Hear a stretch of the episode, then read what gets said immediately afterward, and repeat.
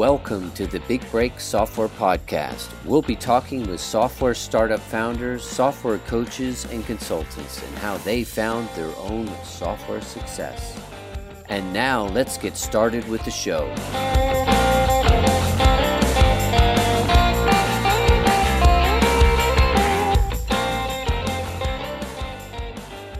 Today I have Mike Michalowicz, multiple best-selling entrepreneurial author whose books helping entrepreneurs fix accounting, sales, and operations. And some of his books include Profit First, The Pumpkin Plan, Surge, Clockwork, and The Toilet Paper Entrepreneur. Today we're going to talk to Mike about his latest book, Fix This Next, and how we can apply some of his principles to fixing your software as a service business. How are you today, Mike? I'm doing well. How are you doing today? I'm doing great, thanks. I thought we'd start off something uh, a bit of an interesting question.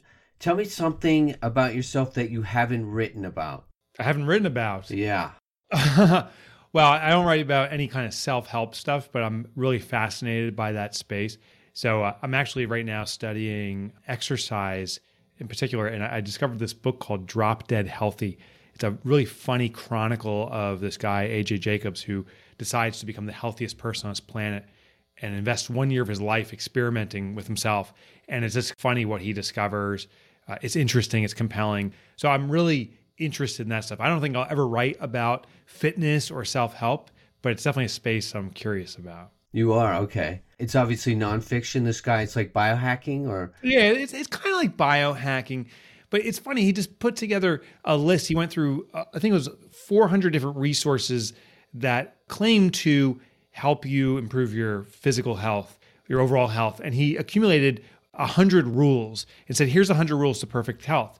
But he shows how they're kind of in conflict. Like avoid germs, but you need germs. And, you know, exercise, but you need to rest and recover. And he does some of these bizarre things. So I was actually reading it this morning and he just, he, in this part of the book, he went to a laughter club because laughter supposedly increases endorphins, is good for your health and just chronicles what he experiences at this club of people just laughing at everything. It's kind of funny. Nice. Okay. Excellent. So AJ A- Jacobs. Yeah. Okay. We'll check that out for sure. So some of our listeners may, may not be aware of who you are. Can you just tell us a little bit about your background?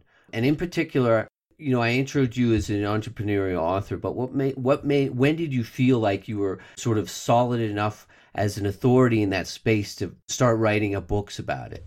Yeah, that's a great question. I remember the day when I decided to become an author. I don't know if I'll ever be an authority as much as a curator. So uh, I'm an entrepreneur my entire adult life, ever since college. Built a couple tech service businesses and uh, sold those companies. Uh, one was a private equity deal, another was a Fortune 500 acquisition. I think, though, the most relevant part of my journey as an entrepreneur is my third business, I was an angel investor. I was investing in all these little startups. It was a calamity. I, I was a calamity. And those businesses collapsed. I actually lost all of the money I made selling my other companies in this disaster. And that became the great restart for me. I, I lost my home. I lost everything. Mm-hmm. And um, I actually went through depression for a period of time. And I remember reflecting on how much, how little I knew about entrepreneurship and decided to devote the rest of my life to investigating what actually makes entrepreneurship successful for me and what doesn't. And as I investigated this, I'm like, I got to write about this stuff. So that was now 13, 14 years ago. I became an author and uh, I'm on a journey to find the simple solutions, the effective solutions for all the different entrepreneurial challenges. I wrote Profit First because so many entrepreneurs struggle to be profitable. I wrote mm-hmm. Clockwork because so many entrepreneurs say they want to have personal freedom, but they're working their tails off. And uh, these are all things I struggle with. So I make a hypothesis on what, what the challenge is and how to resolve it. I research it. Some books take me about five for 10 years, other ones are faster, and mm-hmm. I write them. Um, so I, I wouldn't consider myself an authority. I consider myself a curator of authorities' information, you know, collecting from all other entrepreneurs and putting it in something that hopefully will serve entrepreneurs because it's digestible and actionable. Right. Okay, that makes sense. Um, and as an entrepreneur now, do you have outside businesses, or because I know when I come to your site, there's coaching and stuff. You're still yeah, doing. Yeah. You're still on the entrepreneurial side. Yeah, I've, I've changed my label to shareholder, and the difference I see here is I do own multiple small businesses. I'm not actively managing them or running them. I'm blessed to have an extraordinary team. There's a president, each, even for my authorship business, we have a president right here in our offices who runs our company. Um, but I also have a couple membership organizations. Uh, I'm an investor in an augmented reality company. So those businesses I own equity in, uh, and I do give them some guidance and strategic direction, but I don't actively run them. You know, my active day to day job is to curate and write books. Right. Okay. But I see that you obviously still implementing a lot of these strategies that you talk about. You obviously use profit first and clockwork because I remember when I wrote you during Christmas, you're like, I'm taking the month off. Yeah. Yeah. That's right. That's right. Yeah. You know what's so funny, Jordy, is that when you uh, write a book, it becomes the ultimate accountability mechanism. Yeah. I have, you know, thousands or tens of thousands of readers that that come to me and say, "How you doing with your 4-week vacation?" which is the the tenement of clockwork or right. how you doing with your profit or you know, what's the next fix you're working on, which is another book I released recently. Mm-hmm. And so I have to live by it. So these systems I create are absolutely applied to all my businesses and then we use these systems. It's not it's not theory, it's applicable yeah, I want to make sure we talk about uh, Fix This Next. Is this is your most recent book? Just quickly, can you give the premise of the book? Yeah. So, uh, what I've discovered a significant challenge entrepreneurs have is they we stay in this kind of circuitous pattern, never moving our business forward. We hit a ceiling of some sort and can't get past it. So I asked, why do we want to grow but we can't? And what it ends up is that most entrepreneurs are working on all the apparent issues that present themselves each day but not working in a strategic fashion, not identifying the most important element that their business needs fixed. The analogy I use is a chain. If you and I had a chain between us and we were pulling on it, the chain will always break in the same spot, which is the weakest link. Yet most entrepreneurs are fixing all the links. We say, I'm fixing everything, but nothing's working. The mm-hmm. reason is we're just randomly fixing links in the chain of our business, but it'll continue to snap at the weakest link if that's not resolved. So, Fix This Next is a tool to identify what is currently the weakest element in your business, resolve it, the entire strength that chain improves, then you find the next weakest link. So you move mm-hmm. much more strategically. Instead of randomly working on things, we focus on the next most important thing, resolve it, and then the next. And you're when you talk about the next, you are you referencing the chart that you use where you start with like sales at the bottom and then yeah. profit and um yeah. I, I've, from yeah, there, right? Was, I use a technique called biomimicry. Biomimicry is where you look at something that's an established truth, if you will, in, in nature or, or somewhere around us. Well, Maslow's hierarchy of needs was developed by Maslow to identify uh, a sequence of needs that humans have. That's biology. I translated that into a business sequence of needs. Now, when it comes to our own survivability, our own life, we are in tune with how to survive because our instincts uh, are served by our inputs like our eyes, our hearing, our smell. Like if you, if you and I were hanging out and we said, "Hey, let's go out for a beer real quick," and we take a shortcut to the bar down a dark alley, and we get this creepy feeling that, mm-hmm. that something's not safe here, we better turn around because we, we are going to experience some serious harm. That's our senses triggering a gut feel. The thing is, we don't have a gut feel for our business. We can't sense when our business is at risk. We think we can. We can say, I feel that we need more sales. I feel I need this. But our, our inputs, our eyes, our hearing isn't tied to our business. We're not wired into our business. So I developed this business hierarchy of needs as a compass effectively that you can very quickly analyze your business and say, oh, this is where is it currently at risk of harm, fix that, and then move on to the next thing. But it is a translation from business, the uh, Maslowian hierarchy of needs. Okay. When you were coming up with that chart, when you go to research these projects like who are you approaching? Is it your readers or other businesses? And how do you determine like where they're making mistakes and how they can fix them? Yeah so i'm really blessed. Uh, over the years now there's hundreds of thousands of readers um, that i've gained access to. It's, it's funny I, I sent out an email blast this is about five years ago to my readership saying hey i'm, I'm considering working on the next book i want to understand the biggest challenge you're having now, I admittedly am not the most technically savvy guy. I must have triple clicked because the email went out three times on the same day with the same question mm-hmm. What's the mm-hmm. biggest challenge you're facing in the year ahead? And I noticed some readers answered the same question on the same day with different answers. Like one guy in the morning said, like, you know, we need more sales. That's our problem. And in the afternoon said, we got to hire better. That's our biggest problem. And in the evening, it was, we got to bring about systems and process. That's our biggest problem. Mm-hmm. He was changing where the business needs to focus. So that became the that response, and that he wasn't the only one to do that, became the foundation for this is what I need to research. What I do then is, yeah, I interview readers that have successfully navigated it. So I reach out and say to people who before has been stuck with their in their business trying to fix everything and found a pathway out of this. And I start accumulating that data and I look for common trends and that becomes the basis for it. I also interview tons of experts, people that specialize in in this case theory of constraints, a way to uh, move your business forward and, and other experts and then bring in their knowledge and then try to curate it in a way that assembles a very simple implementable structure. You know, my goal with my books is not just to throw theory at people, but to give them a very practical application of it. Chapter by chapter, at the end of the chapter, you can take an action and see an immediate impact on your business. That's that's how I go about writing my books. Okay, and when you when you're writing that, do you find that there's a lot of people like there's commonalities b- between the mistakes that people are making i mean is it like it's like essentially people hitting their heads against the wall like or are they just too scattered i mean what are the most common problems that yeah, you're finding there, there are common trends the first thing um, I notice is most entrepreneurs, and I include myself in this too, feel we're so unique. Like no other business is like my business. No one can really get me, mm-hmm. which actually is not true. The DNA, if you will, for businesses are almost identical. I mean, you could pick a pizza shop or a law firm. And if we look at the core elements, like 99% of the business is the same. God, generate prospects, convert them, deliver. Like all those elements are the same. It's the right. outside skin that's different.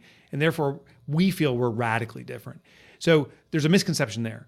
But common problem I see is many businesses believe they can sell their way or they need to sell their way out of their current circumstances.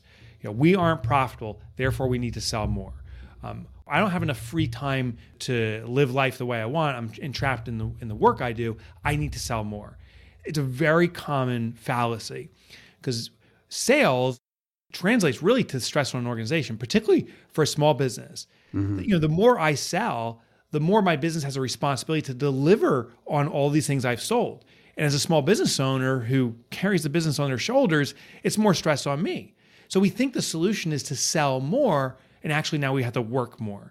We think sales are going to get us more profitability, but in the vast majority of cases, as we amplify sales, it actually puts more burden on us, triggering more expense. And now we become in a more precarious position. If I don't keep selling at this new higher level, I'm not mm-hmm. going to be able to afford all the new expenses that have come on. So we keep on trying to ratchet up sales, but we put our business in a more precarious position. It's very common for businesses to try to sell their way out when the actual problem, in many cases, is a profitability system. They're not using, you know, perhaps profit first or some system to extract profit. Therefore, they're not sustainable. It's often an order or efficiency problem. The company's not organized. There's what's called the superhero syndrome, where the entrepreneur swoops in to fix a problem but leaves a wake of damage behind them. Hmm. Those are the problems I, I'm seeing that are, are repeated pretty regularly. And so, in your coaching, let's say I know that you're not doing coaching, but you're presumably involved in the coaching, and you and you use like a process to help these. What's like sort of the first questions that you start asking? It's like, okay, the like I come to you, okay, I have a problem. My company is, you know, we're doing, we just need more sales. Like what? Yeah, yeah, yeah. Where do you go from there?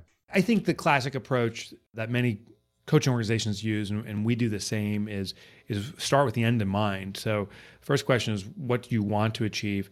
But we got to peel back the onion too. So many people say, well, I simply want to sell more, and you you do the old child trick. You ask why five times. Well, why do you want to sell more? Well, I want to sell more to have a bigger organization. Why do you want to have a bigger organization? And it often will come back as a business owner to the fact that we want more stability uh, financially. We call it financial freedom, right? The, the, yeah. Where we don't have to worry about bills, that we can live a lifestyle that we envision for ourselves. And the other thing is personal freedom is often the other element. I want to be able to do what I want when I want. Mm-hmm. And when we have clarity around that, then we can start structuring or restructuring the business to be in alignment with the personal goals. We call it lifestyle congruence. And in mm-hmm. fact, in Fix This Next, the first element we hit on is is this business designed around us, the small business owner, in achieving what we want for ourselves? And uh, often we start off that way in day one, but we go down divergent paths. I want a lifestyle of freedom, financial freedom, and personal freedom, but the business takes on uh, a life of its own. And now I become a servant back to my business. So we realign it. The great news is usually a realignment is not a 360 on the business. We don't have to tear it down to the studs and rebuild it. It's often actually a very small shift. Usually, mm-hmm. business owners are about five to 10% away or off course of where they need to go.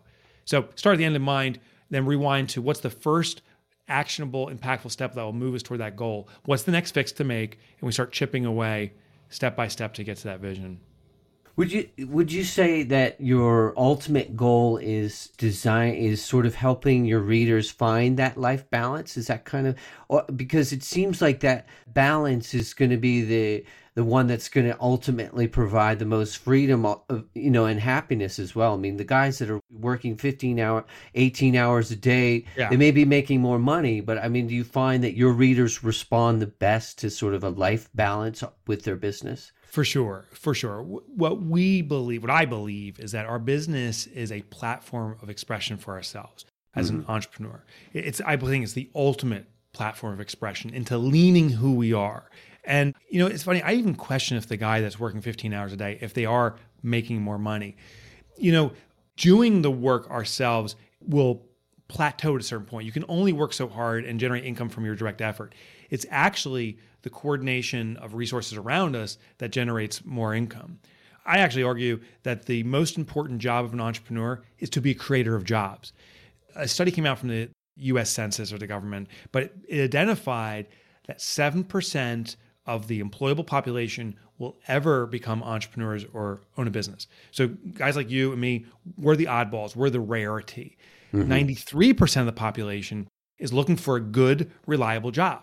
So mm-hmm. our job is to help the 93%, the majority who want to work for good, reliable companies, to give them work. Unfortunately, entrepreneurs get a little bit of a kind of perverted approach to this. They start a business and they say, I have to hustle and grind, which I hate that phraseology. Mm-hmm. It's not about that. But I have to work harder and longer. And uh, we actually prevent people from getting work. We try to take it on ourselves. So we're right. blocking others from working.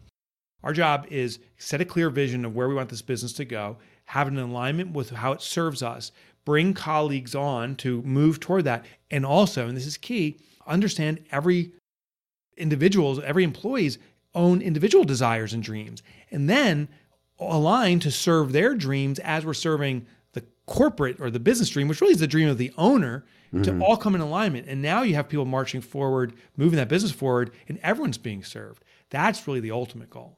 And then that's when you're sort of alluding to the legacy aspect of the top part of the chain. Yeah, it's, it's fascinating. I, I interviewed um, a guy. He owns a company called Ecofiltro. It's out of Guatemala City. I took a trip down there to meet with him. His name's Philip Wilson, which mm-hmm. isn't a very Latino name. He's Latino though. He's not Latino, but he was born okay. in Guatemala. Okay. I think he's an expat from the U.S. Returned to, but that's his home, mm-hmm. and he returned and he started his company called Ecofiltro. Ecofiltro makes clay pots that are infused or wired with silver, which kills bacteria. The problem in Guatemala, the country, um, outside the city in particular, in the rural areas, the population is extremely poor. And the average worker, I think, makes a dollar equivalent a day. So you make about 30 bucks a month. Mm-hmm. You use almost half that money to buy firewood that you then use to boil water so that the water, while filthy, at least is ridden of bacteria and is consumable. Well, Philip used this product. It was invented by someone else, but he made a business around delivering these pots. But he also made a very profitable business, meaning mm-hmm. that when he sells it, he sells it for a profit so he can sustain. There's a mm-hmm. mistake that I think some entrepreneurs have is that we have to give until it hurts and it puts our business out of business and therefore we can't give anymore. So you have mm-hmm. to in a sustainable way. Well, he sells these pots. Over time, the rural community and actually even this, the city of Guatemala, I saw him when I was walking around, has taken this on. It is like the new water cooler. And as you pour water into it, you can pour in filthy water. Out comes clean, consumable water and doesn't require firewood.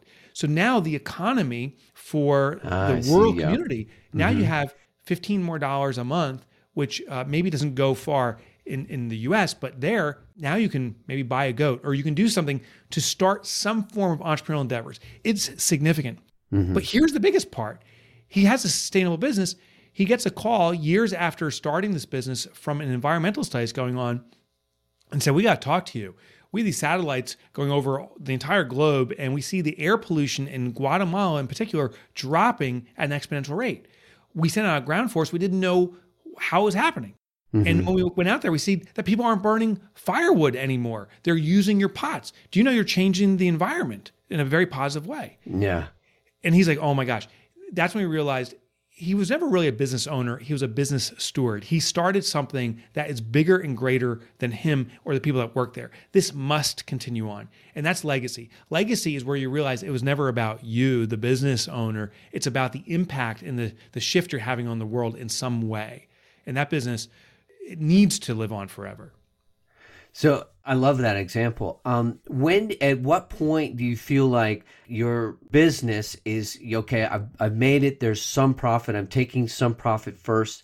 At what point can you feel like the company can start giving? And what are some some other examples of like giving back? Because that's uh, I think you know that's why they get into it because they want to contribute back to you know society or whatever to their community. Like, totally. what are some examples of that, and at what point can they do you know like give back? What's a good uh, rule for that? Yeah. So I think first we have to realize there's two stages. There, I call it the get to give. Like we've always heard you have to give to get, but actually, yeah. I found in business the reverse. You must get sales, uh, which generates cash. You must have profit, right. extraction of cash you must have efficiency in order to be able to give. So you have to build a sustainable business. I think the mistake is to say I want to change the world and try try serving that without a way that's sustainable, and therefore these great ideas vaporize. So get that structure in place first. Make sure you have something that's viable. I think we also have to realize that just the nature of business, you are giving to a community. Maybe mm-hmm. you're not changing the environment around you, but there's another story. There's a guy, Jacob Limer, uh, Limmer. He's in the book, um, mm-hmm. who sells coffee. And uh, what he realized when the COVID pandemic hit was that he surveyed his audience, his, his customers, and said, "Hey, uh, I know you can't come to the store anymore. Is there any way I can serve you?" And people said, "Listen, the coffee is delicious, but really it's a mood booster. I like the ritual of drinking your coffee, and because your store is closed now, it's a shame um, I can't do it anymore. It boosts me up." Well, what he did was with that knowledge that it was a mood booster, he said, What if I made a cold brew coffee, which he did, uh, and he infused it with vitamin D? He called it the immune booster. That was not a COVID killer, but what it did was allow people to go through that ritual and also feel healthy again. And so he started distributing this, and the business started exploding. It's actually it's having its best year uh, in 20 or had its best year in 2020 because how he reinvented the business. That is also a give. There's mm-hmm. some people that are buying this product that feel better about themselves. And that starts this butterfly effect. You know, are they kinder when they're, we're talking to other people? It, it starts this positive momentum. So the point is, uh, giving can happen through any form of business. But I do think we need to have a rooted mission, like why we're doing what we do. So I'll give you one more example. There's my life's mission right on the wall eradicate entrepreneurial poverty. Right yeah, I love that one. Yeah. That's my mission. And um, for me myself, when, when I'm writing books, I keep on anchoring back to this. This is the impact I'm trying to have on our world. That is part of the legacy element that I'm trying to serve. And just by being cognizant of it, every time I make an effort to write a book or, or write a sentence in a book, it's having a little degree of impact that way. Mm-hmm. Legacy, I don't think is something that necessarily happens in one significant moment. It may, you know, it could, but for many entrepreneurs, I think it's just that we keep on chopping at the wood. We keep on making small steps forward. Every time Philip Wilson rolls out one more pot, he realizes he's shifted the world in a positive way just a little bit more. And I feel for eradicating entrepreneurial poverty, every time I write one more sentence, I've shifted it just a scotch. Mm-hmm. That's that's how we do it. Uh, I like that, and it's, it's not really like a, a, literal giving back. You don't have to sort of tithe and give to some you know organization. It can be just pivoting your business in a way that you're you know providing jobs or you're giving back in that way. And that it's more of a mindset that the the entrepreneur really needs to see that he's actually providing and giving in the way that his business is uh, giving back already. I agree. I agree. It, and you can give in other ways. But I think the mistake is giving in a way that sacrifices your ability to continue to give. There was, uh, I'm in a small town in northern New Jersey, a very small town, and there, when the COVID pandemic hit, a few businesses said, We're going to step up and serve our community.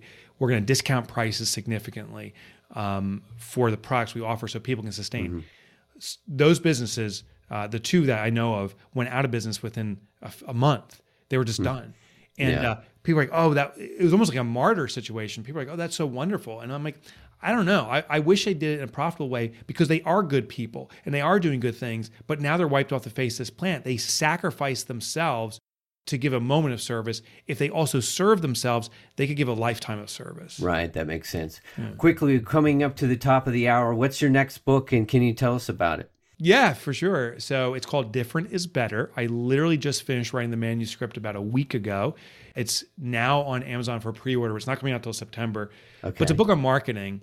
And what I did was um, I dissected what makes marketing successful and what doesn't. And I boiled it down to three elements. Uh, it's an acronym DAD, D A D. And the first one is marketing that's successful differentiates itself from all the other marketing in that space. Be different. Different is better, hence the title. Second element, though, is it must be attractive. That's what the A stands for. Mm-hmm. That when, when something's different, it must also be compelling to the person consuming it, saying, oh, this could be of service to me. We want to build desire. And the last element, D, stands for direct. It must direct that prospect to take action that will then result in the sale or serve them in some capacity. So effective marketing always has differentiate, attract, direct. It's it's dad. And uh, it's a real simple system. It's a little bit kind of weird, but you can look at any marketing and say, does dad approve? Uh, Yeah, it's yeah. an easy mnemonic to remember, but whatever you look at, does it pass those three elements? If it does, it's going to be a very successful marketing piece. And if it's missing any one of those, it's likely going to struggle. Great. I look forward to checking it out. Thanks so much for your time, Mike. Thank you. This has been a joy, Jordy.